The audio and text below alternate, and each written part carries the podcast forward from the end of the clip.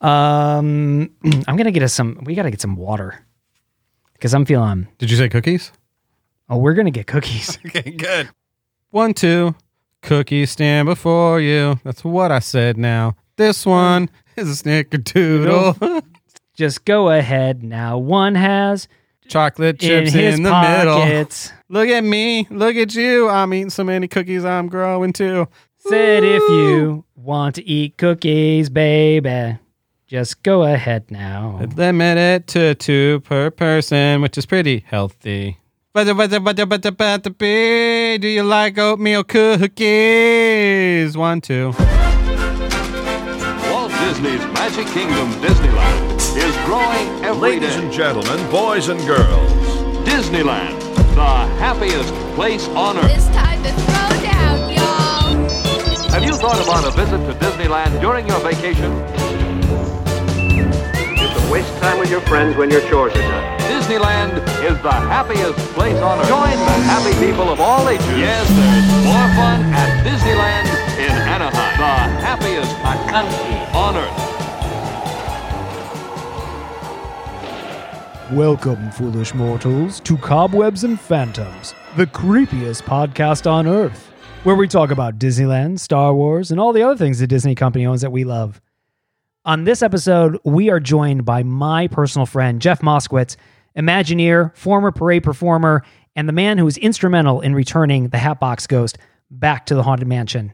Happy Halloween, everyone. My name is Scott Storm, and with me, as always, my brother on the mic, my cadaverous pal, er, Aaron Absolute Humidity Robbins. Well, Aaron, we, uh, it is Halloween, man. Oh, is it? Happy Yay. Halloween to you. Spooky Halloween to you Spooky. Halloween time. Uh, we have been working this entire month on discussing spooky things about Disney. We've been Yep. talking about uh, Disney movies, spooky Disney movies. Yep. Spooky Disney board games. And there, of course, is nothing better or more spooky about Disney than the Haunted Mansion. Mm-hmm.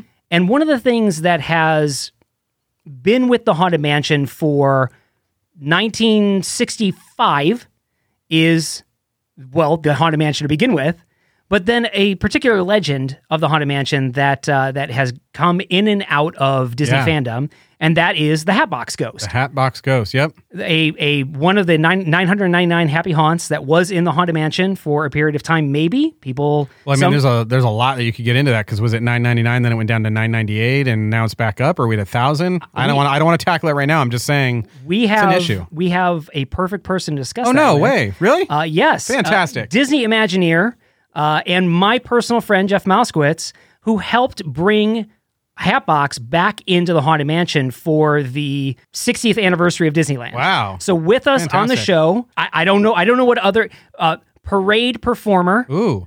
uh, scimitar, baker, uh, showrunner, showrunner, uh, and and I want to say reindeer, but I can't remember specifically, and that's one of the things I want to talk to him about. So when you say scimitar, you use a dancing sword. Is that what you're trying to he say? danced with swords. okay, great. My close close friend and amazing Disney Imagineer, Jeff Moskowitz. Jeff, I am so happy you're here. Hey, man. welcome to the show, Welcome Jeff. to Cobwebs and Phantoms. Hey guys, I'm super excited to be here. You know, when I heard you were starting this podcast up, I was like, it's it's kind of everything that I love as well between Star Wars and Disney and uh I, I Scott love Storm thrown in there. A little. Scott Storm love. Little Scott Storm. Yeah, it was your three Uh, favorite loves, right? It was Disney, Star Wars, and Scott Storm. Yep. It was and all that. Scott. Yeah. Always forever. Um but uh no, I'm super excited to be part of the show and and I'm really happy to to be able to talk about one of one of my favorite projects that I've done in my career yet and uh be part of the the Halloween Haunted Mansion love. Oh, it's going to be awesome. And Yeah. we are going to get into that, but it would it would be a crime. It would be a crime if we didn't walk down memory lane a little bit before we get into that. Uh, Or and then dance down memory lane. maybe Oh, even wow. dance down memory lane. I feel like it would be very self-serving to ask questions about things that you and I both know. And so I'm going to pitch it over to Aaron because I feel like I, I told Aaron before we started recording, you both Aaron and Jeff will absolutely enjoy mercilessly making fun of me. And so I'm going to give both of you the the option to do that right now if you want. Just Oh, to good. openly make fun of you, or do I get to ask questions about how you know each I, other? I think what that's, I would I think that's what do. you got to do. That's what you got to do. Well, I mean, I, it sounds like you guys worked in Walt Disney World together. Tell me about how you met. Tell me about how you met and why he's an Imagineer and you're not. Oh boy, those are two, those are two very distinct questions to answer. yes, they are. Uh, Jeff, do you remember your do you remember your earliest memory of me? I have been trying to think back to my earliest memory of you. I think my earliest memory of you were you a reindeer as well in Christmas parade? That was my memory too. Must be true. That's our first, I think. Yeah, that was our first uh, sweating together. That's that's right. So Which- uh, Don't take that incorrectly. We we literally sweat through Christmas season. just in- continually, yeah. no matter how cold Yeah. it was in Orlando, and it does get cold in Orlando, but no matter It how cold it was, it was never never cold in a reindeer suit. That's for sure. No, we we would get to the end of parade route and uh, just peel the fur off and watch the steam rise. That's right. Uh, while we were freezing in overnight rehearsals. That's right. That's, that's probably my my first memory of Scott. And is that your first Disney job, Jeff? Uh, Um, performer working in the park? No, I actually started in attractions way back in 1995 at the Disney MGM Studios, the five year old at the time, Disney MGM Studios, uh, working animations at the Animation Courtyard. So I worked on the Magic of Disney Animation, Voyage of the Little Mermaid, Making of the Lion King, it was at the time, and Honey, I Shrunk the Kids Playground. I did not know that. Do you know that my first uh, tour as a cast member was at the MGM Studios as well? Weren't you a Muppets? Uh, I was at a Great Movie Ride.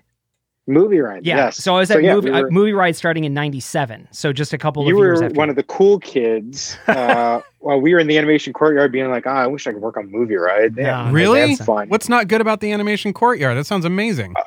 Oh no, it's it's it's absolutely awesome, and especially at the time we were doing real animation there. Yeah. We had just started Yeah. on Mulan when I was there, um, and so working with the the animators down. We one of the cool things about working the attraction was at the end of the day after the park closed, we got to go down to the animation. You know, I don't know. if not everybody remembers it, but it was kind of like a fishbowl. We called it. Yeah. You looked down on the animator's desk through these glass windows That's right. Yeah. and uh, you know the animators would go home and we'd keep the park open until like 10 p.m or whatever. So uh, the animators desk lights would still be on. So Yeah. we would go down and turn off their desk lights at the end of the night. And so we got to see what they were working on at their desks the the clay maquettes that were sitting there at their Yeah. desks of mushu and these characters they were developing. And occasionally there'd be um, an animator still working late that, that night.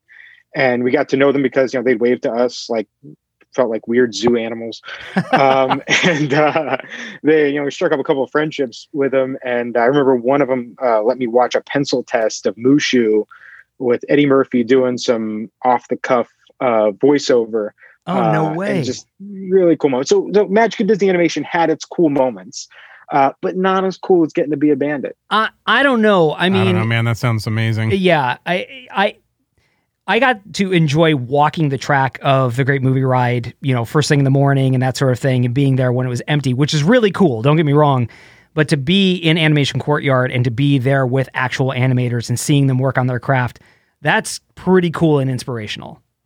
Yeah, I really missed that attraction. It was, it was pretty amazing. Yeah, it So yeah, I started there and then went over to Epcot, worked at the land boat ride for a little bit. Ah, Rolly Crump joined- original. Oh yeah, uh, it was still one of my favorite rides ever. Uh, living with the land. So you were a tour Yeah. guide on on the land then. yeah, when we were back when we spieled, Yeah. and uh, I can still remember most of my spiel and crazy facts about aquacells and cacao.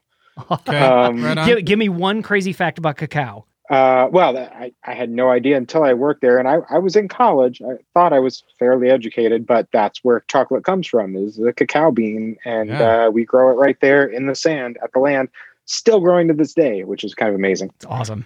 I think that your uh, your the way that your career trajectory has worked out is probably the dream, honestly, of a, of a lot of kids listening to this, a lot of families listening to this. Um, you where you sort of you you come through Disney parks and then end up uh, as an Imagineer. Is that something you always wanted? Was that a trajectory you saw for yourself at seven, eight, nine, ten years old, or is that just an, an organic thing of being involved in entertainment and the Disney company? It was it was definitely a dream of mine. It was something that I wanted. It wasn't something that I saw for myself. Um, you know, as as a kid, you know, I had the Disney Channel, and I, I of course read all the books on Walt and the Imagineers that I could find, but there weren't many. Yeah. Imagineers were kind of kept, uh, you know, behind the curtains. Um, and not a lot was known about a lot of them um, until recently when you start you know learning about all the research in the books written on on Mary Blair and John Hench and Marc Davis and everybody.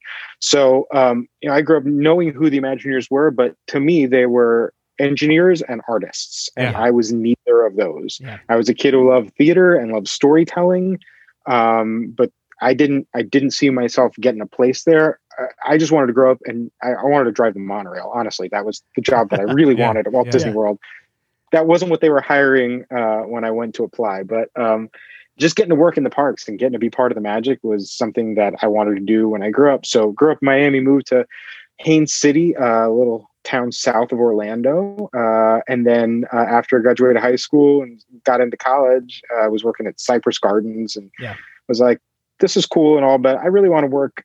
I really want to work at Disney." The big And show. So You wanna go to the big uh, show. the- I want to go to the big show. It's Yeah. time for the big leagues. Uh, so that's that's when I went there and loved working at the parks. Still didn't see a path to Imagineering for me because at the time I was a theater major in college, Yeah. and you know they there's great entertainment jobs that like we got to do, Yeah. um, but not not people who create the show, not the same people who perform it, right? So. Uh, didn't really see a path until much later in my career when I kind of put two and two together.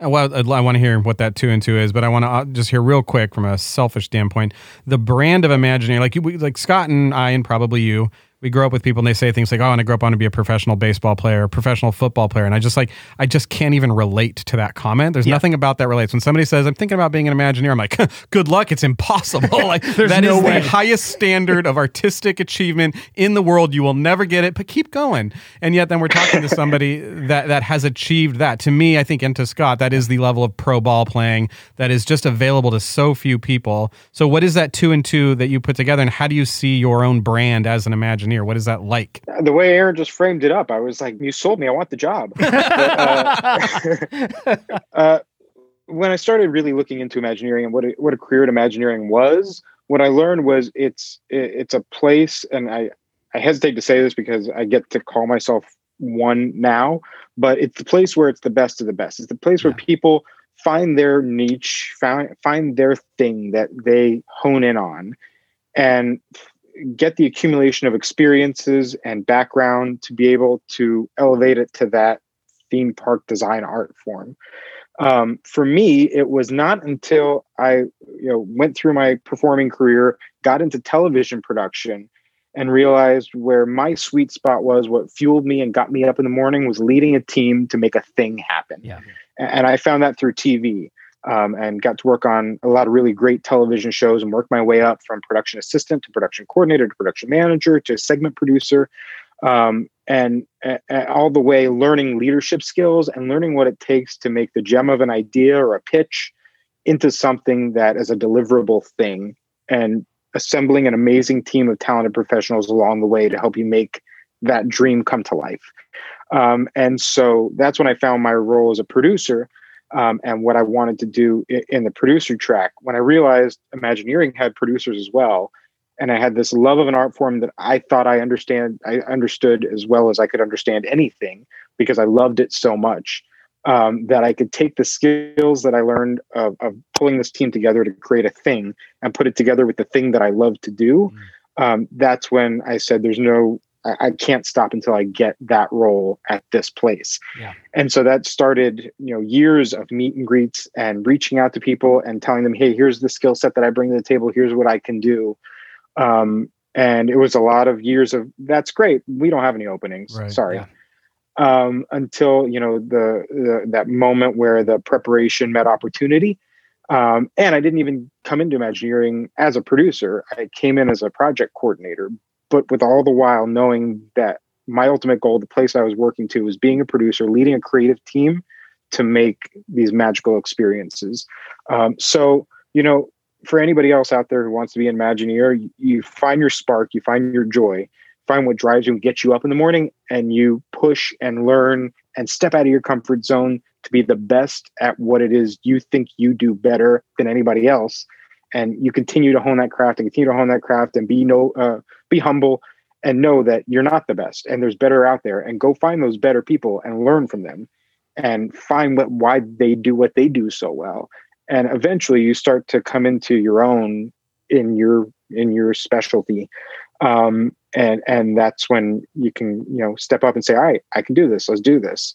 Let us go back to uh, you're an attractions host on the animation thing.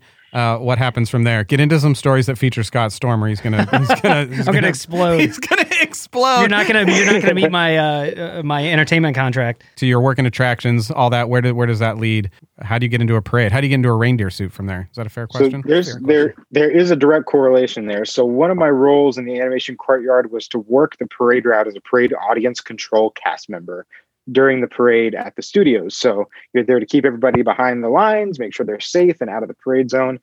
Doing that, and those you have an know, official no, name. They're not just called the Get Back guy. Hey, get back. Yeah, No pack. the parade Oh, yeah. audience pack. Yep. Say it That's for me right. one more time. parade audience control cast members whose job it is to keep the guests safe during a parade and keep them off the parade route. So I got to do that at uh, the Disney MGM studios. So let's see, summer of 95, I think it was the Toy Story parade. Yeah, that's right. That's right. Um, and uh, we got to watch that parade, you know, every day as part of my shift. And before that, growing up, we never watched the parades. Uh, we watched the nighttime parades usually, but not the daytime parades because my parents, once we got into the park, wanted to get us to the rides and get us here and get us there. Never really stopped and watched the parade. So I knew parades were cool, but I didn't know until that role and got to watch that parade every day and go, that, that's what I want to do. Yeah. I want to be one of them. I was a theater kid. I was not a dancer kid. I had never taken a dance class in my life. Is that and right? so I went to my, yeah, Oh my god. never taken a Is that not true for you? life. Have you taken a dance class? No, no, no. Uh, well, we'll get into Okay. it. Uh, Not me, but I would never have thought that about you, Jeff, because you are a natural dancer. So, uh, and that, that was one of the things that I always admired about you when we worked together was just you were a very, very good dancer. But keep going. Thank you, thank you. That that goes to that goes to my hard headed and stubbornness that I won't take no for an answer, and I won't let the fact that I can't dance keep me from dancing. Yeah, that's right. Yeah. That's right. so I'm watching I'm watching these parade performers every day and go, God, I want to do that. So I went to uh, they had they're holding a character audition, and I went there and got cut the first the first pass. It was simple routine of a box step and a step kick step kick. Couldn't get it. Uh, so left deflated, saying, "All right, I know I got to wait a few months before I go back. I'm gonna." So I practiced that routine, just what I knew of it, uh, and it was like, "All right, next time I'm going back, I'm gonna do this." So I went back for another character audition six months later, and somehow made it past the performance part of it, and got taken to the side to try a puppeteering exercise. Oh, okay. So they put little ping pong balls on your hand and have you lip sync with your hand along to um, a song. And uh, what I actually got brought in entertainment for was puppeteering because I wasn't a dancer. I could move well enough because I was a you know a theater performer, so I knew my body and pantomime and that type of stuff. Yeah. But I actually brought in as a puppeteer, and because when I the I, it was all luck of the draw, I was brought in to be a puppeteer for uh, Legend of the Lion King at the Magic Kingdom. They had just finished a training, and so I couldn't get into that training. So they're like, "Ah, go do this shift on the riverboat." Luckily, the shift happened to be paired with at the time Mickey Mania parade. You performed in Mickey Mania. Yeah. And there were a couple of roles in there where you just pushed a big pusher unit and walked and waved. And so I, I was like, I could do that. And so that started my path during per, down parade route, uh, getting to march and you know and dance in the Mickey Mania parade, pushing a big pusher unit and waving to people. Uh, and uh, that's when I was hooked, and I was like, parades, that's where it's at. Yeah. And then just watched all the parade performers and learned the routines and practiced every night at home. And was like, I'm gonna, I'm gonna get this. And uh, yeah, and then did that for a couple of years, and then and then met Scott. And then we met. And then we met. Uh, s- s- quick side note about Country Bears, about Yeah. Country Bear sets. Very, very hot sets. Very hot sets. You're on a boat. You're on a boat. You're it's it is a 25 20 or I think 20 minute set. You're out in the sun the entire time. First And- rule is don't go over. Right. Don't go over. Okay. Don't go over. And you're entertaining. You're enter- entertaining guests, and you're you're doing a full set there. And I remember one time uh, I was I was in Liver Lips, and I hear one woman talking to another woman, and she's she sees us animating next to her, and she leans over to her friend and she says. I think there's air conditioning in those suits. and I turn to her and as liver lips just shake my head no in this big dramatic fashion. And she says, there aren't. And I shake my head no again. She says, Oh, you poor bear. Oh, she, kept it, she kept it in character. She kept it in character. I like it. yes, but that was Liver Lips is a big bear, but bears don't carry around air bears conditioning. don't. Why Yeah. would why would a bear have an air conditioner on them? You know what I heard? They have a cafeteria inside those suits. They can eat. There's a swimming pool and the inside the, largest suit. barber shop in the world. right? Exactly. That's right. So you so you move over to parades, which is where we met, and Yeah. uh, and like I said, my most dis- my my earliest distinct memory of you was when we did uh, Christmas together, and we were both Yep. uh, reindeer, and the reindeer really just sort of, uh, you know, there's a there's a fraternity there. But I also from that that was the Christmas parade, but before the Christmas parade stepped off, of course, that was when the the Re- Remember the Magic parade was happening, and so I, I remember uh, you in the in the Remember the Magic parade. Again, you were a scimitar uh, dancer for the Aladdin float at that time, and then I want to say you were a baker for the the Beauty and the Beast float too, right?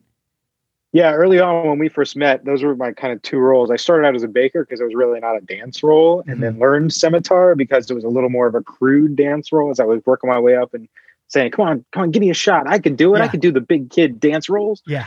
Uh, scimitar was my next step there, and so uh, uh, a guy who, uh, you know, Aladdin, Prince Ali, there, who looks an awful lot like Scott Storm. Uh, There's a little Uh, bit of a resemblance. mhm. Was uh yeah my buddy there as i was his uh sordid henchman uh dancing out in front of the float there but yeah i i uh i was i was this weird height range uh where i was the shortest of the tall boys and the tallest of the short boys Sure. so i actually became the parade swing and learned every male role in the parade Yeah. over time uh so i was a court dancer from cinderella and a fish from the little mermaid and a stilt walker from lion king and a scimitar from aladdin and a chef from Beauty and the Beast and a baker and a, we we did it all and uh I don't know if I can ask this. If I can't, that's okay. But explain to me more, either of you, how it works. So, like, you get cast into parades, and then like somebody has all these roles, and they tell you what you're going to play. You apply to them. It seems like there's a, just a hundreds of different roles you could play. It, it, uh, how does that work? How does somebody cast you in different things? And you're going to be a scimitar. You're going to be a pusher. How does that work? You want to take that one, or you want you want me to start? Uh you you start i think we we'll, ha- we'll have the same thing of this is how it was done back in the day That's i have right. no idea how they do it now Yeah, I have no idea how it was done. How it's done now. Back in the day, it was color coded. So you would go to a dance audition, and it was a big cattle call, and they would teach you a routine, and the routine would get progressively more and more difficult. And based on how you did in that routine, they would color code you. And so there were certain roles that were uh, of that color code. Oh, so gotcha. you were basically approved, Like pin in- collecting for dancing. sort of like pin collecting for dancing. Interesting. Yes, yes. You you That's You had level up. that's right.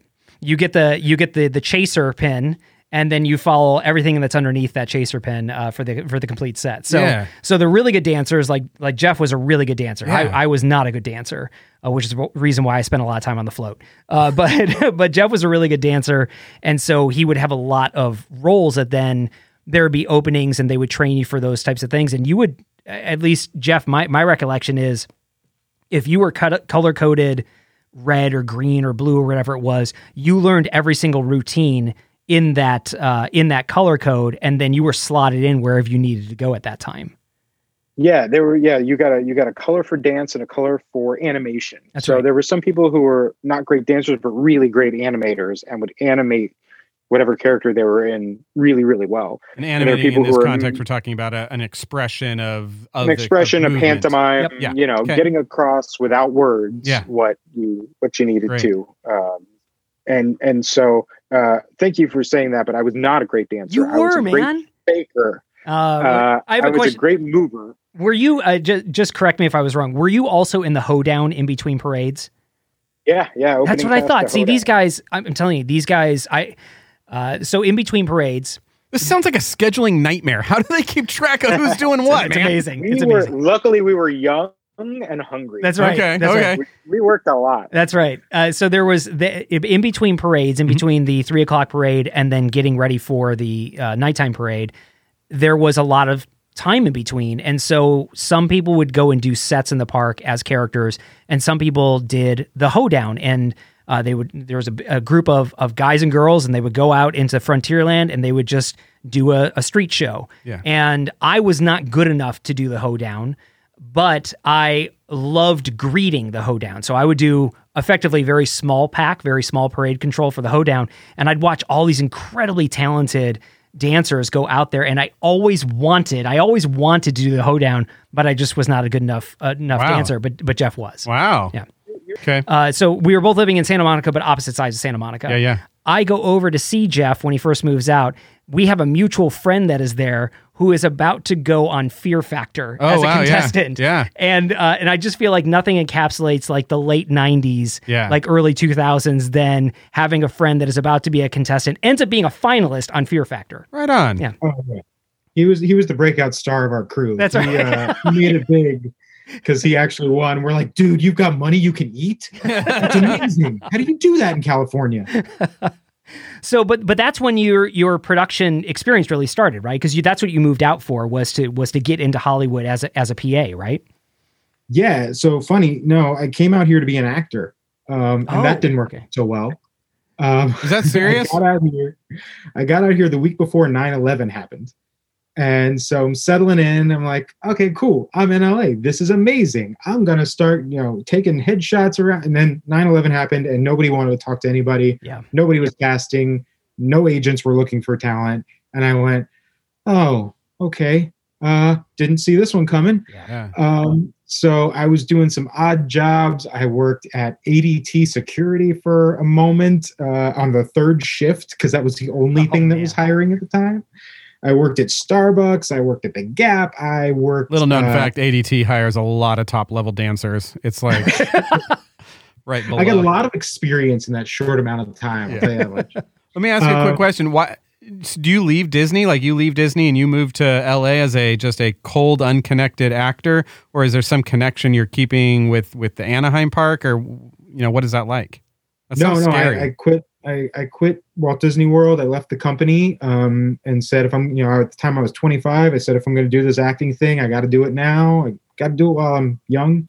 And uh, yeah, moved out here with not much, not much of a plan, except I'm, I'm, I'm hungry and I'm going to hit the streets. Yeah. And yeah, that didn't work out so well immediately. Um, but you know, I, I, I always believe there's a silver lining to every cloud, and uh, it it led me to where I'm at because because I couldn't get a job as an actor, um, except for some you know extra parts and and things like that. Um, I was looking for jobs, and I had a friend who had just graduated from Full Sail in Orlando and moved out to LA, and called me up one day. He's like, "Dude, I need a PA." And I was like, "I don't know what that is, but if it pays money, yes." yeah, Because I'm there. we see, PA I was living in an apartment almost. yeah.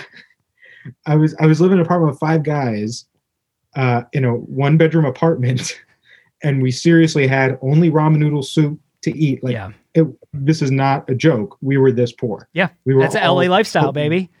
Yeah, and you know you pay your dues, and you hope that someday you get to look back on that time and look back fondly. But it, it was not fun at the time. Uh, and so I took this job as a PA, and that's when my first time on a set. And I was actually a post PA. I wasn't even on a set. I was watching these tapes that would come back from the field and logging these tapes about what happened in the video. And by doing that, I was like, whoa, maybe production's a thing. Yeah. Maybe if I can't perform, I can be behind the camera. And that led me down a whole new path. which eventually leads to Imagineering. I mean, to to, sh- to shortcut it, uh, like you said, one thing incrementally leads to another. You get your shot at Imagineering through networking, hard work, and experience. So, Yep. when you are brought into Imagineering, what is the first project that you're working on? So the thing that I was hired into Imagineering for was um, actually Shanghai Disneyland. Okay. Um, the project was just coming out of Blue Sky, uh, which is our first phase where we imagine what it is, and going into concept where you really start to flesh that out into what the project is going to be. And was brought in as a project coordinator um, on uh, Shanghai, and and was so excited about the opportunity. Came in, you know, my first day, my little welcome to Imagineering meeting, and and was with my my hiring manager and said, you know, this is this is awesome, and I'm going to be the best project coordinator you ever hired. But just know that I want to be a producer. That's where I come from in TV. That's what's that's where my heart is. I want to be a producer. And he said, yeah, that's great. Just go be a coordinator. Just go do do the job that Yes, we sir. hired you for. yes, sir. I, I, I will go do that, sir. Um, but was you know lucky enough to be paired with um, some amazing creative talent. Um, and some people who became very instrumental in my career and uh, kind of took me under their wing and taught me what it was to be an Imagineer and what it was to lead a creative process and understood that I wanted to be a producer and let me take on some of those roles um, as part of my job as a project coordinator. So I got the experience in the creative as well as driving the project as a whole forward. So um, yeah, Shanghai was where I really cut my teeth and, and learned what it was to be an Imagineer. And that leads you. So, uh, did you say your your first role was a project coordinator? Is that right? Yeah. And your and what is your current title now? I'm the executive portfolio producer for the Disneyland Resort for Imagineering. That is a huge jump. Pretty pretty big title.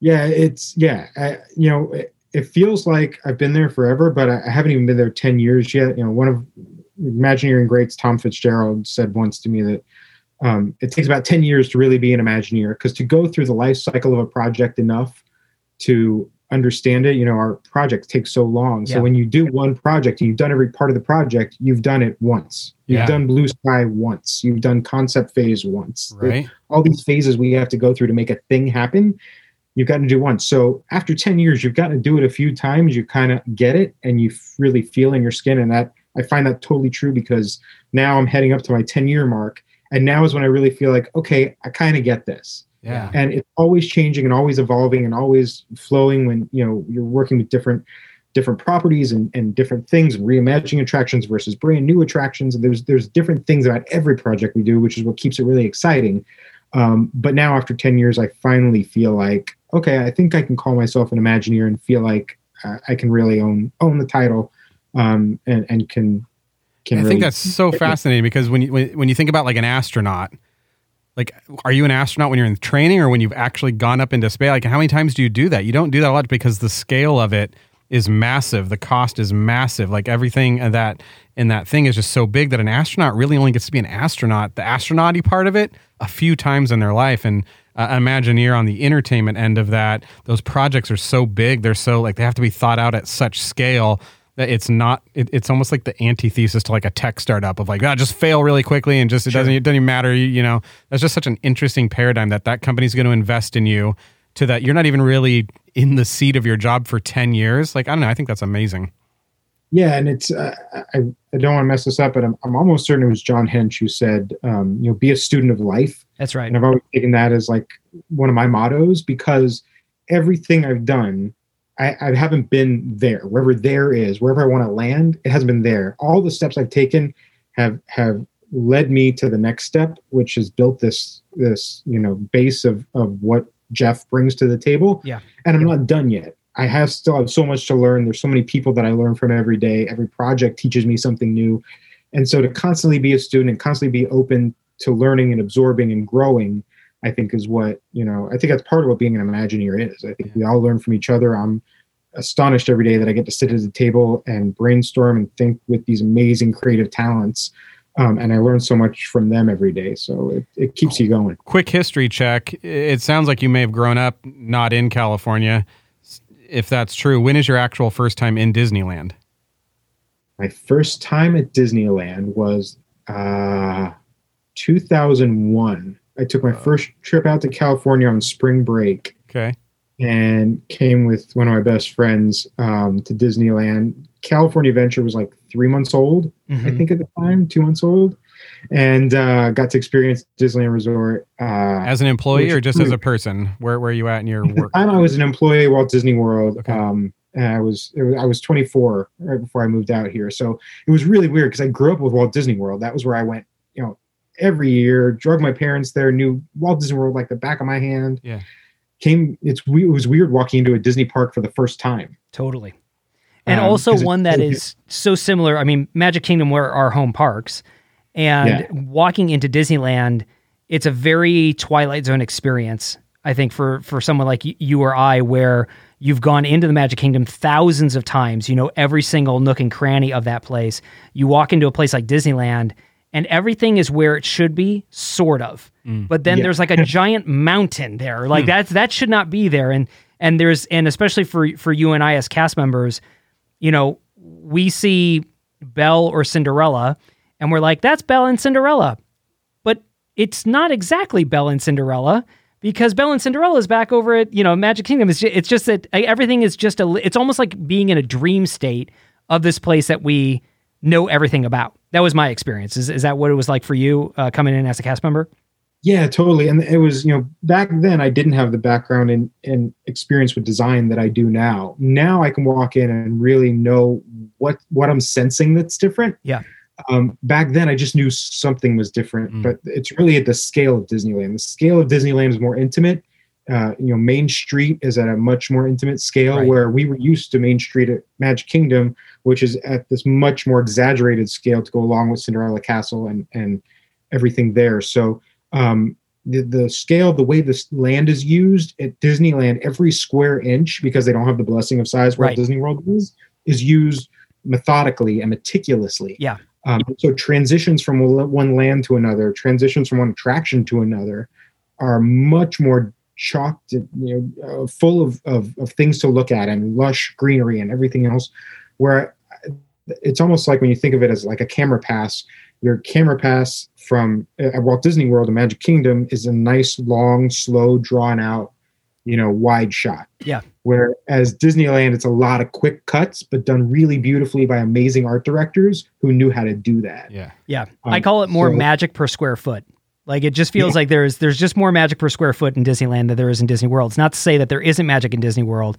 It just takes it, there's just a longer period of time uh, for that magic to to happen to you, as opposed to Disneyland where it's just like one thing after another. Every single time you take another step, the scene changes quicker, like you just said. Easy softball question: Do you feel reinvigorated every day that you wake up? Yes, I do. I, it it really is a dream job. Um, it's the job I dreamt of as a kid.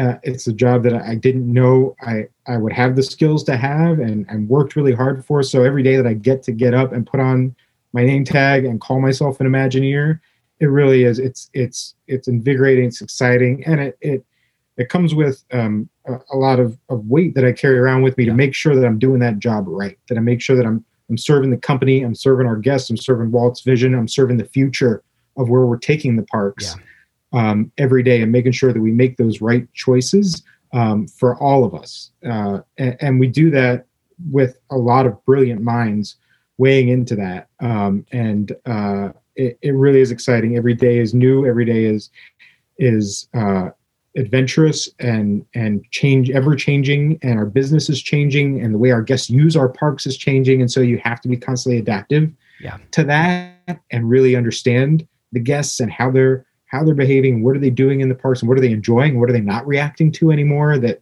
used to always be the go-to you know in terms of the way they absorb themed entertainment and ride systems and things like that so it's yeah, it, it, every day is new. Every day is exciting, and uh, I'm I'm incredibly lucky to do what I what I get to do. I love that this uh this this this episode is an audio allegory for your walk to the haunted mansion. Like we started, it was in the Esplanade. We went down Main Street. It was nice and cozy. There was reminiscing. Kind of went through uh you know the the New Orleans Square, and and, and now we're walking toward. It's gonna get a little dark here eventually. It's gonna get a little dark. gonna get a little I think, I spooky. think we're gonna get there. yeah. I'm Uh, ready for foreboding. Let's Yeah, do it. yeah, Ooh, oh, very yeah. nice, very nice. You worked on Hatbox and bringing Hatbox back to the Haunted Mansion, so I feel like you are an expert uh, for this episode to talk about the legend of the Hatbox Ghost. So the first question that I have for you is, what is in in your understanding what is the legend of Hatbox at Disneyland? you know, Haunted Mansion was uh, went through many iterations in its planning and went through uh, a lot of creative inputs and and kind of became this amalgam of a couple of different design theses to put this this show together. Um, and when they really started to work it out and landed on the concepts that they moved forward with, um, they had a special effects designer, Yale Gracey, who you know led the design of, of all the special effects and the Pepper's Ghost inclusions and, and all those amazing effects that make the Haunted Mansion what it is. If there was anybody who's you know important to the Haunted Mansion, it was Yale. I, I think Uh, I, I heard you at one time refer to Yale as an illusioneer. Yes, and I, I feel like that's that's a, a perfect description that's of who great. Yale Gracey is. yeah he was uh you know he he he took the tricks of old and made them new um in a way that very very few people could Yeah. and he was you know incredible and, and a, a disney man for a very long time um, knew Walt's vision and and what needed to be done, and created these magical things. Um, and so Yale, you know, created all the effects that we know and love now, um, and created them up at Walt Disney Imagineering or WED at the time in Glendale, where you you set up mock-up spaces and you kind of curtain it off to about what you think the light levels and things will be.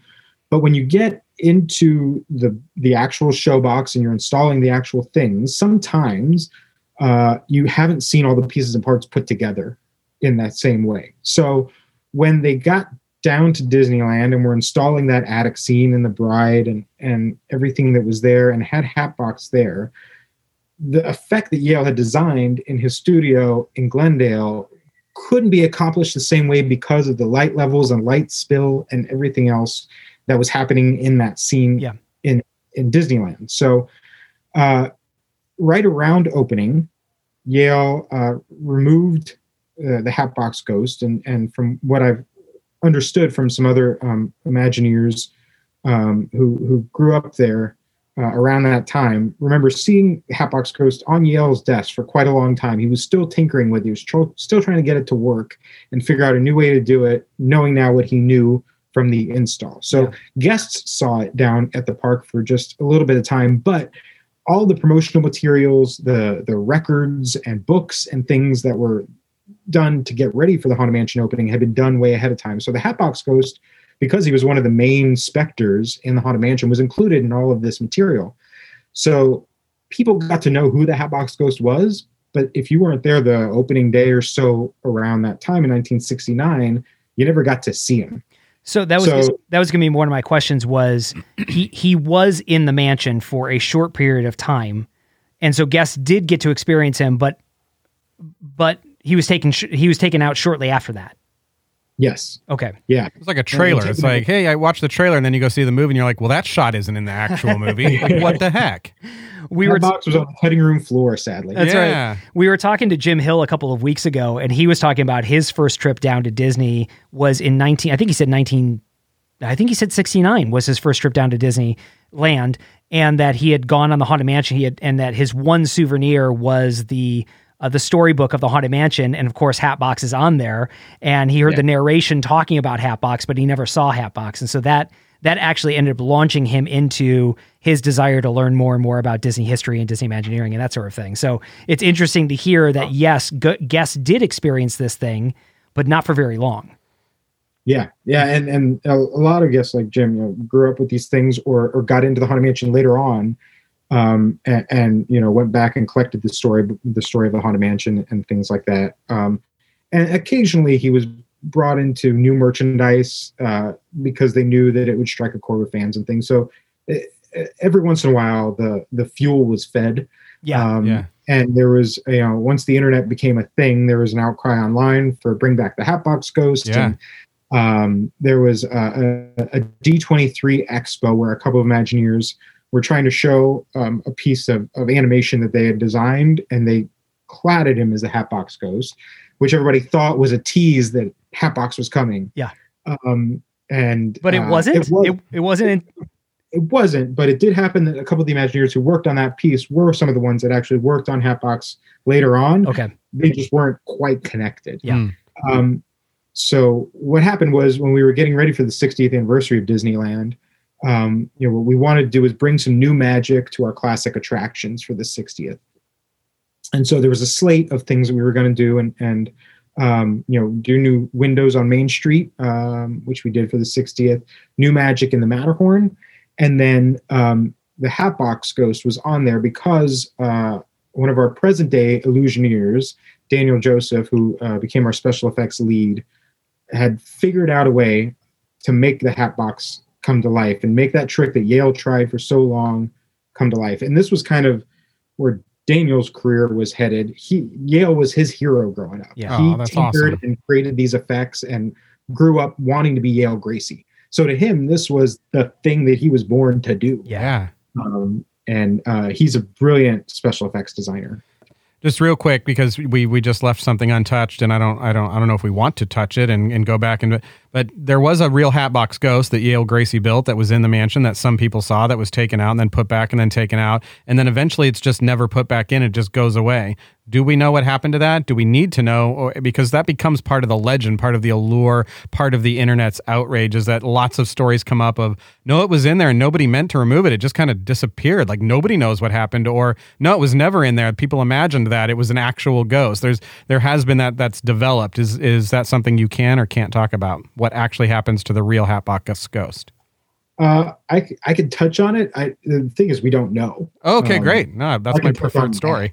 Uh, so you know the actual Hatbox Ghost you know was brought back up to Glendale where Yale continued to work on the effect. Um, but you know when you look at the actual construction of Hatbox, there wasn't much to him. He was kind of a wire framed figure that was cladded in almost a cellophane type material to give him a body and a form that then costuming was draped over. Um, and there was a face uh, in the hat box and a face on top of his head, but um, nothing there was really solid. Yeah. So I think uh, the thing is, we just don't know what exactly happened to the Hatbox Ghost figure. Over time, it probably was mined for parts, or you know, Yale said, "Oh, well, I'll take this effect head and, and move it over to this thing over here." We did, we just don't know. We just know that over time it was gone, Yeah. and there really wasn't any molds or anything made of it, except one thing we did find in the production of Hatbox um, was his head. Hmm. Um, That's spooky, We- man.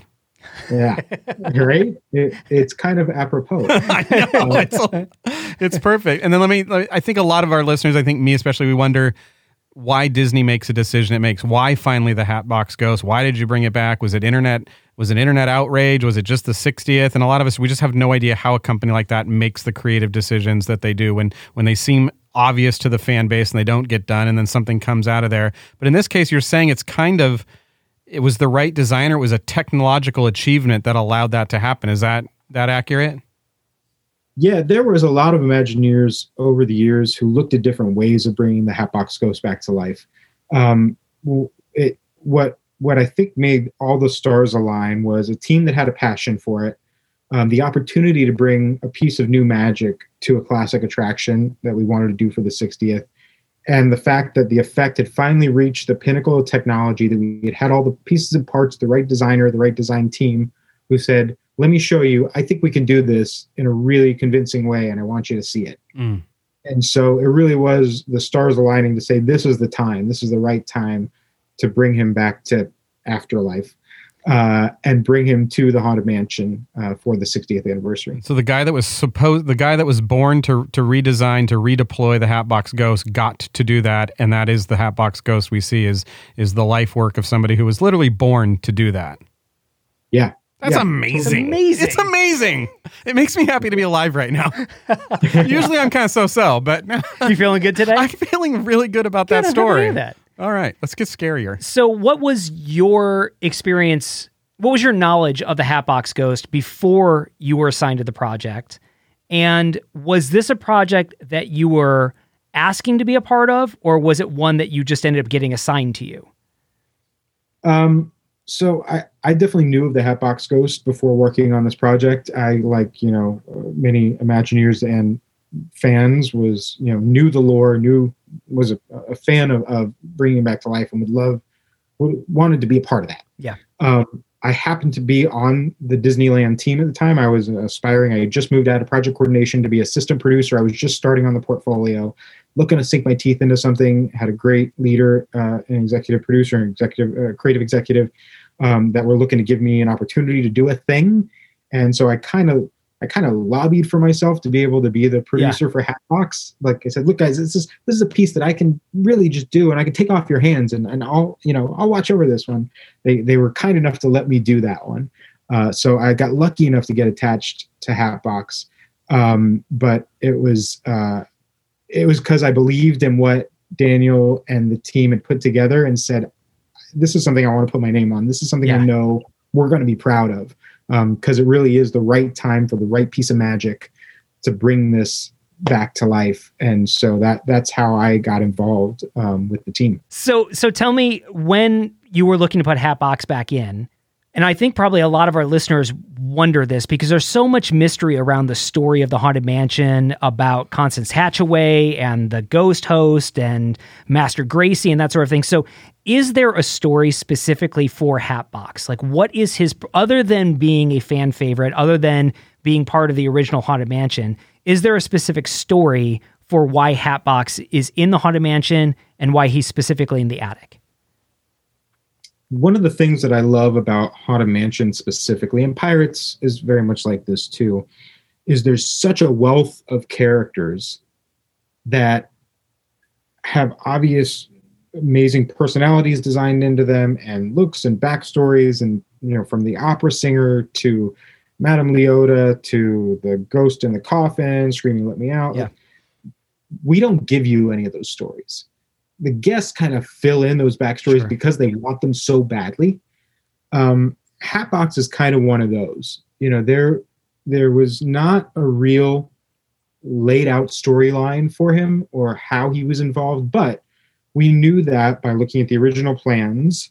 Figure 42, Hatbox Ghost, was on the plan right there across from the bride in the attic. We knew that there was this beating heart bride and the Hatbox Ghost and this kind of story of, of the husbands woven into there over time that link them together. Yeah. And so when we um, decided to put in Hatbox, we had some really pretty deep discussions on how much story do we go into, how much backstory do we go into, how much do we paint the picture. And we kind of leaned on erring on the side of making sure the story made sense, but not filling in all the gaps. Yeah. So what we did was um, left you little breadcrumbs along the way to tie them together. So one of the additions when we put in the hat box, and a couple of years before that, the changing pictures of the husbands' heads Yep. with the bride in the attic uh, were installed. So what we did to add to that story was we had um, some amazing props designers buy these period hat boxes and place them near each one of those husbands. So it kind of lets you put the pieces together Sure. of, oh, was he working cahoots and that's why each one of their heads is disappearing because it's in those boxes?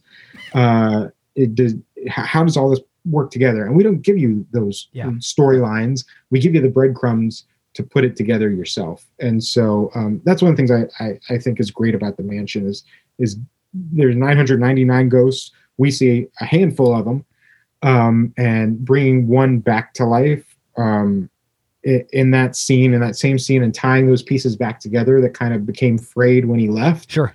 um, was really gratifying to to pull it in. Yeah, I think Back the- to death, just to be accurate. or afterlife, like Okay, like back Jeff Back to to said. Yeah. afterlife. Sorry, I coined the phrase. I should keep going. That's right. You keep yeah, just double down on it every single time, and then it becomes a meme. That's the next thing you know. Um, you know, I think a, a perfectly acceptable answer to that last question would have been because Marc Davis had it in there. Like that. That's the only story you need. Is Marc Davis said it should be in there, right? Yeah, yeah, and you know, Marc Davis's sketches were one of the few things that we had to go off of. There weren't detailed drawings of Hatbox. There were some pictures that were taken in Glendale before it went down Yeah. to Anaheim. Um, there was Marc Davis's drawings, um, but there wasn't a ton of background on him, um, and so we leaned heavily on on what we knew existed and made him so that he felt like he was an original. The the Hatbox that we created felt like it was the original Hatbox that was there in 1969 Yeah. but beautifully hid this amazing new technology that wasn't possible until 2015 till we installed it. You set me up for almost uh, perfectly for my next question because my question Wow. was going to be how did it's almost like you guys rehearsed this before I got here. And, well, uh, listen, you got to keep up, man. I know, I know. You got to keep up. Uh, my, my question was going to be, how did uh, Imagineering like balance the the technical advances that allowed you to do Hatbox, but um, I'm glad we're going to cut this because I want to make sure I'm saying it the right way.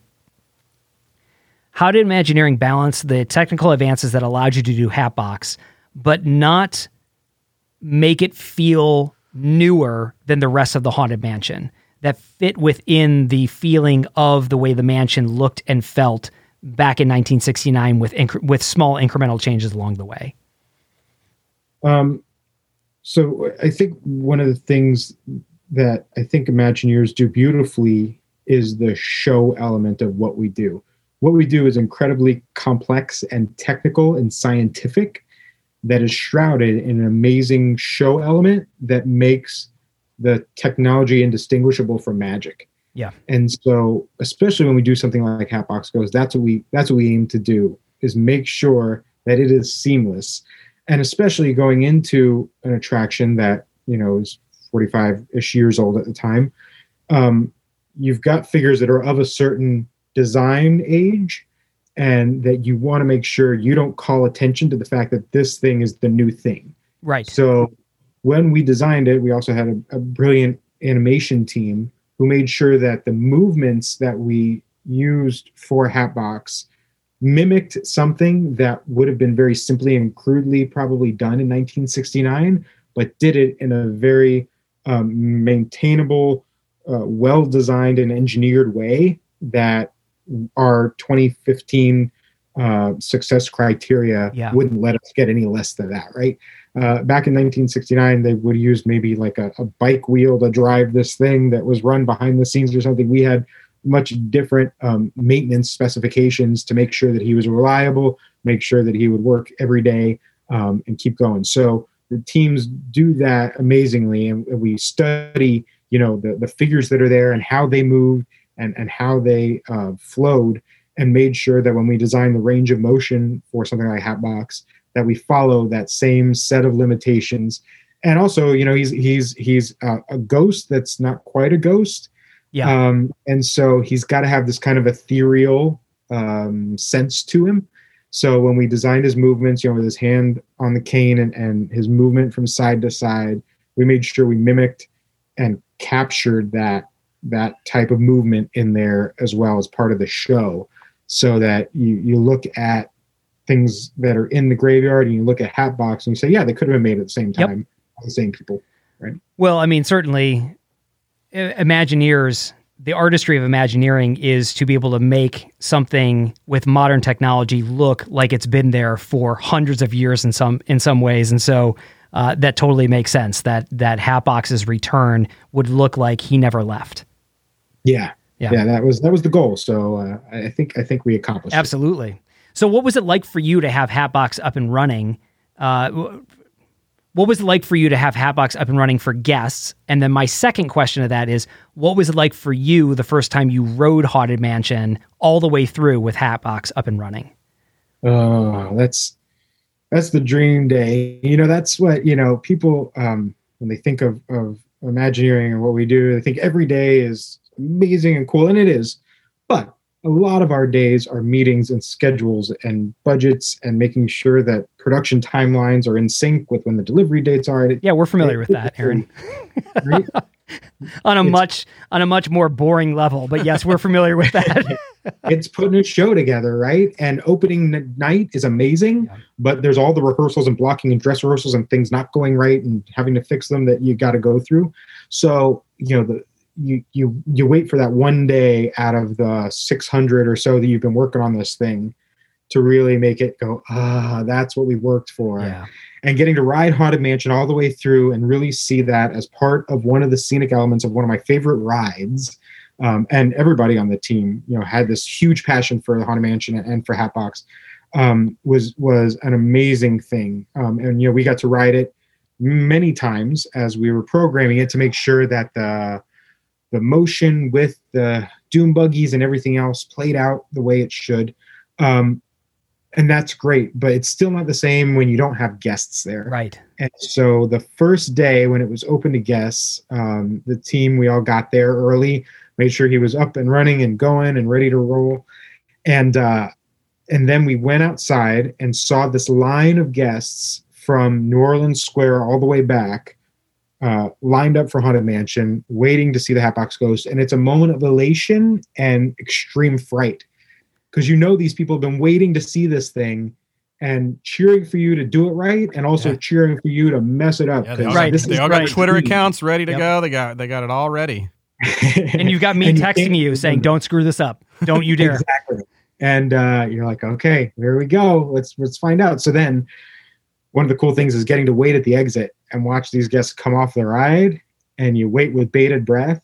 And I was really happy that morning that all I heard coming off there was that was so cool. Did you Oh, see him? that's Did, you, did he face you? Any? Did you see the hat, the head disappear from the hat box? And uh, it, it was when the the the mansion fans who are dressed in all mansion gear with their hat box shirts on have been waiting for this moment, and they come off that ride and you didn't let them down. That's when the moment just sings for you. It's amazing to me like you think this is not a thing that that that disney quality disney essence isn't a real thing it's a thing we make up but then yet i meet somebody never met before never talked to before uh, you know who if i didn't know what he did the way the way that jeff talks the way that he talks about entertainment design production you can tell he's a disney person Yeah. even if i didn't know what he did i would know that he was a disney person and i just wonder like what is that essence? Why is that real? Is that something you're born you that you think you're you were born with, Jeff? Something that you learned, a combination of both? What do you do with a kid that feels that they have that, where the world just doesn't make Or a sense to them? 45-year-old. or a 45 year old? But what do you what do you do with with our kids who look at the world differently and see the world differently, and then you, you meet somebody like you, and it's just right away you just know this this that's a Disney thing. The way this dude talks is a Disney thing. What is that? What is that thing? Oh gosh, that's a good question. Um, what what is that thing that makes it a Disney thing? I think there's, um, you know, growing up, I was kind of the, you know, a lot of people cling on to their misfit stories. I was definitely a misfit. I was a nerd. I was one that didn't quite belong. I wasn't, uh, you know, I was a theater kid. There was a lot that. Wait, you mean you was- weren't the cool theater kid, Jeff? Like like all the other theater kids? Yeah, totally. yeah. Yeah, my theater Top the Letterman chain? jacket I wore proudly. Yeah, that's Um, right. so it um i think you know to, to kids out there feel they're different feel that they're not you know the mainstream the norm that's awesome because the the outskirts the not the norm uh, is where the passion comes from it's where the creativity comes from it's where you find the time to go down those rabbit holes of story and and and things that that fuel your passion that i think um, a, a lot of us at Imagineering, a lot of us in, in a creative field, uh, feel like most of us were not the popular kids, um, and uh, I think there's a there's a brotherhood there, there's a solidarity that or sisterhood there. Uh, there's there's something to it that says when you're on the outskirts, cool, you've got a purpose, Yeah. and uh, it's to you know find your find your place. And mine was mine was always Disney. Disney was the place that was my my happy place growing up um, you know, I, I my dad worked. Uh, my mom stayed home to take care of the kids. I was the sixth of six. All my brothers and sisters were much older than me. Going going on trips to Disney World was where the family came together and where it was my it was my happy place. My dad died when I was eight, so going back, like my last memory of the family being together was at Magic Kingdom, Yeah. right? So it's it always held that special place for me, and and I went down that rabbit hole and just became obsessed with the place and Walt and the story and the the how to and and and storytelling and, and the escapism of it um, that was this magical amazing place where things didn't go wrong everything was right and you could always find your happy place and a place that you belonged um, Yeah. and that's what's always driven me to to to the company and to what we do. Um, and then you know it, it- what drove me to theater was um, making people happy. And what Mm. drove me to theme parks was making people happy. And Yeah. so that's kind of a to me it's an underlying current of, of why i do what i do is i just want to make the world a better place for somebody who this is their escape. They, they've got all these other things in their life disneyland or, or magic kingdom or wherever is is their place um, and i see them and i hear them and i am one of them so um, that's what gets me up every morning It's it's interesting that we describe the the misfit, we describe the sort of hyper creativeness, but when you put that thing under pressure, when you put passion behind it, we you know you're the third Imagineer I've talked to. It always comes out in this very professional, confident way. Like after you've done this for ten years or whatever, it's amazing how these misfit people start to become very good at describing things very precise with their description very like it just has this sound to it, it that this respect for happiness this respect for people's time and it just comes out in this way that's just so disney and i don't mean that in a cheesy way but just like yeah this, that, that guy speaks a language that i'll never speak I know, I know how to identify the language but i'll never talk that way I think I think a lot of it is um, I think a lot of it too is a search for why. Yeah. Um, for a lot of us at Imagineering, we always look for that why. why. Why is this the right thing to do for the park? Why are we doing what we do every day? Why can't we do that thing over there? there's a constant search for why, and in that search, you begin to be able to write your own narrative and understand why you do what you do, and understand why we do what we do, and why when we do things a certain way it's successful, and why we do things a certain way and it's not successful. Yeah. And so that constant search for why, that constant like sitting with your thoughts and ruminating and making sure that what you do that's going to go out and be looked at and enjoyed and judged by the masses is the right thing to do. Mm. And I think that's maybe where we find a little bit more of the definition of of what we do as Imagineers because we spend a lot of time with the why of it. Okay, do your fire, quick fire stuff. I'm done asking selfish questions for myself. These are amazingly deep questions, guys. I like All right. Well, we asked a lot of good, deep questions, and now we're going to ask some ridiculous questions, but not before we get some some better uh, Jeff Moskowitz questions. So, Ooh, ready? all right. Rapid fire questions for Jeff. Jeff specific rapid fire questions. You ready? let's do it. All right. Favorite project you've worked on? You have to pick one. You cannot he tries say to all make of everybody them. do this. Nobody does. You can't say all of them. You've got to pick your favorite. What's the favorite one you've worked on? Uh, I've I've got to say Hatbox because I think it was something that you know we worked for for so long, and it was one of my first attractions or, or attraction elements that I got to put my my piece of uh, of, of myself on there Yeah. and and lead this amazing, brilliant team. And I've done so many amazing projects. It always comes back to that one simple little little haunting dude Yeah. in Mansion. Good answer. Good answer. Favorite Disney IP, favorite IP to work on, and is it the same thing? Uh, my favorite Disney intellectual property, my favorite story, my favorite animated classic growing up was always Sleeping Beauty. Yeah. Um, it, it's it's a beautiful story, um, but the the design of it, the color story, the the Eyvind Earle design of the background. there- There's so many amel- amazing elements of it that come together Yeah. to me to create the perfect animated movie. Yeah. So I'd have to say it's Sleeping Beauty. The only one Uh, where a guy fights a dragon, too, I Hmm. might add. Yeah, and that's the thing is, you know, he was a prince who earned his. That's thing. right. Like, Prince Philip actually- is very underrated. yeah. he really is. Favorite IP to work on, I'd have to say is is Pixar. I've had the Wow. great fortune to work with the Pixar team on uh, a number of theme park installations, doing Luigi's Rollickin' Roadsters in Cars Land and Pixar Pier, uh, most recently at California Adventure, and worked a lot with the Pixar team. They're just they're amazing artists. They're brilliant team members. Um, they care just like uh, everyone else in Disney so deeply about story, so deeply about integrity of their characters and stories, and they're just an amazing joy to work with. So, um, if I can say Pixar as an IP, Sure. does Yeah, that count? you can, we'll accept that. We'll accept We'll that. take- Okay, great. Favorite Disney character? I think is Donald Duck. Okay. All right. All right. He- Favorite Star Wars film? uh, A New Hope. Mhm. Why Why do you have to say it like like you were not sure? Why'd you have to say you weren't sure? What'd you, what'd you say? Is there another answer? Oh, okay. Yeah. Okay, that's the reason why. Sometimes we try to all answer that like there's some bootleg Star Wars film out there that only really inside Star Wars fan. There, have you seen episode 12? And everything? Whoa, Oh. There's an episode 12? oh, you must really like Star Wars. You've seen one that doesn't exist. But no, it's a New Hope. Um, sure. Okay, if you were changed into an enchanted object, what would it be? Changed into an enchanted object from Beauty and the Beast, like enchanted object. Anything, uh, any object that exists in the world. You could be a reindeer bell. You could be uh, a, a Oh. hat box. You could be the partner statue. You could. I would be uh, uh, the tree at the front of Disneyland uh, that's right out in front of the train station.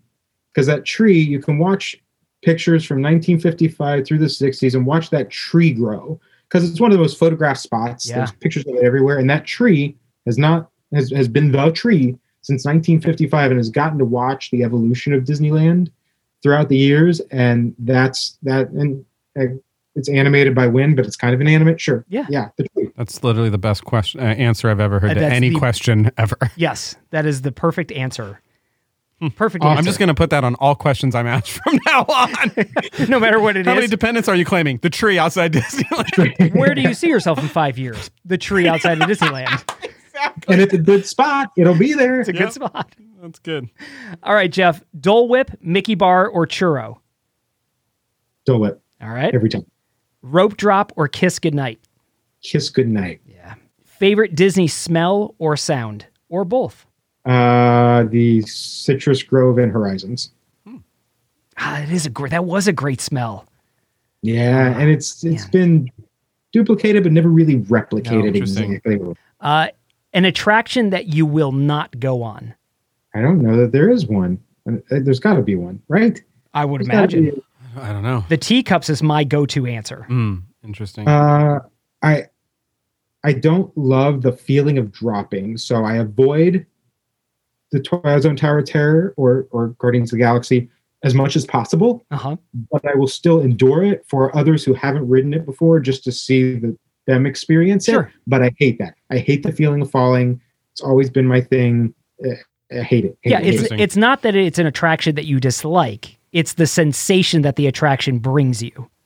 Yeah. Right. And growing up, like I didn't, I was I, like Space Mountain was as hardcore as, on coasters as I would go. Yep.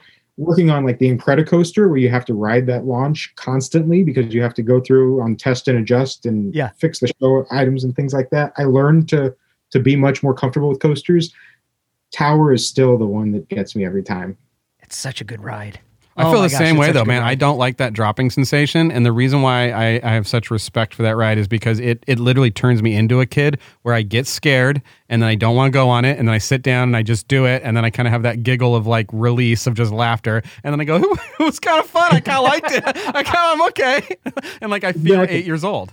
Oh, right man. after you get off it, you're like, okay, I, ca- I could do that again. And Yeah. then the next time you face it and you look up at that giant tower, you're like, ah, you, I don't think you so. guys go. I'm gonna go get a, a churro. I'll- Yeah, I'm- yep, so much. Uh, Jeff, earliest park memory. coming back from Magic Kingdom, it was the end of the night, but we didn't stay until closing. I was very upset about it. I was probably three or so. I don't know. Um, and they used to stamp your hand with this invisible glowing ink that had a scent to it. It was kind of citrusy, kind of lemony. Okay. Yep. I remember riding back on the ferry and sniffing my hand, looking at the Magic Kingdom going away from me as we go back to the transportation ticket center and sniffing that hand and going, I don't want to go. that was my memory. Uh, what about your favorite Disney parade? Favorite Disney parade? Oh, SpectroMagic. Wasn't it just a phenomenal parade? It really was, and I loved Electric Light Parade. Of course, grew up with that, and then you know got to to to know SpectroMagic as I got older. But now, like once I hear that song, it just makes me happy. Mm. It just Glimmering, me- shimmering. Just Yeah. oh boy. On this magic night, just an amazing song, amazing parade. Yes. Yes, I would have also accepted any parade Scott Storm was a part of. I would have Oh. accepted that answer as well. Yeah, But that's a given. That's and a given. not- right. it's a moment in time we can never go back to, and not everybody got to enjoy were the in, way I. That's right. We just need to cherish it. Yep. We need to treasure it up in our heart. I Not understand. everybody got to steal Aladdin's shoe as many times as I did. That's true. I had fun. That's true. You did you did steal Aladdin's shoe quite a bit. Uh, Jeff, I am so glad that we spent time together. Will you please come back and talk more about Luigi's and Pixar Pier and those types of things? I would love to, and I hope I, I keep making stuff you guys are interested in talking about. I love spending time with you guys, and and uh, you you book some high caliber talent, and so to get to be counted in that, like it's pretty amazing. And you run a great show. You ask great questions, and Oh, thanks, man. I've done a, a couple of shows, and these are these are the best questions and the Oh, best like, format. Awesome. I got an experience. So I'm happy to hear a- that. That's awesome. I love it. Thanks so much for your time, man. Nice meeting you. It's great to meet you, Aaron. It's good to see you, bud. It was so good. The thing that I love about it is it's such a casual conversation because it's a friend Yeah, and we're all the same age. yeah. So we're all geeking out about the same thing. He's just so measured about it because he's like, well, this is my life. This is what I do. And we get to have that window of it's different than like Rolly or Bob, where it's like, okay, well, what what was this experience like for you? Yeah, it's in- very in, building history. historical, very respectful, very Right. archival, very yeah, very. You're that that was just a very real, very modern, very. Uh, it connected it connected you to Disney in a way that those other stories can't because those are stuck in time. Yeah. which is amazing. But to feel real time magic, totally different thing, man.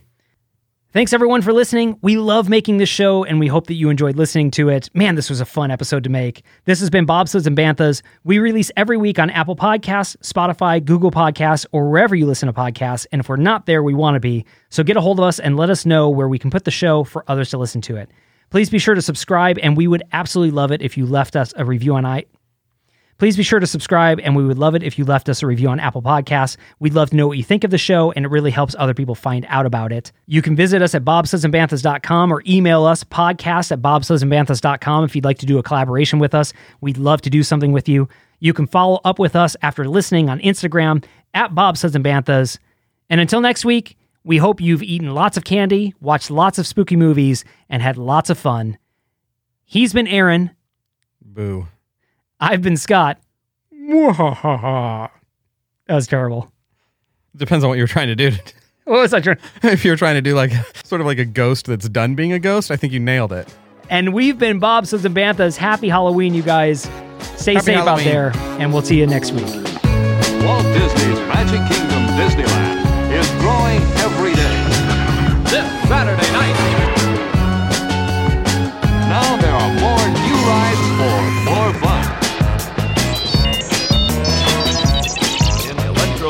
Electro-synthomagnetic musical sound. Through the magic of light and sound, Yes, there's more fun at Disneyland in Anaheim. Open every day, 10 a.m. to 10 p.m.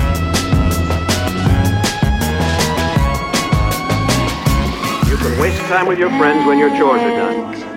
Hurry back. Be sure to bring your death certificate if you decide to join us. Make final arrangements now.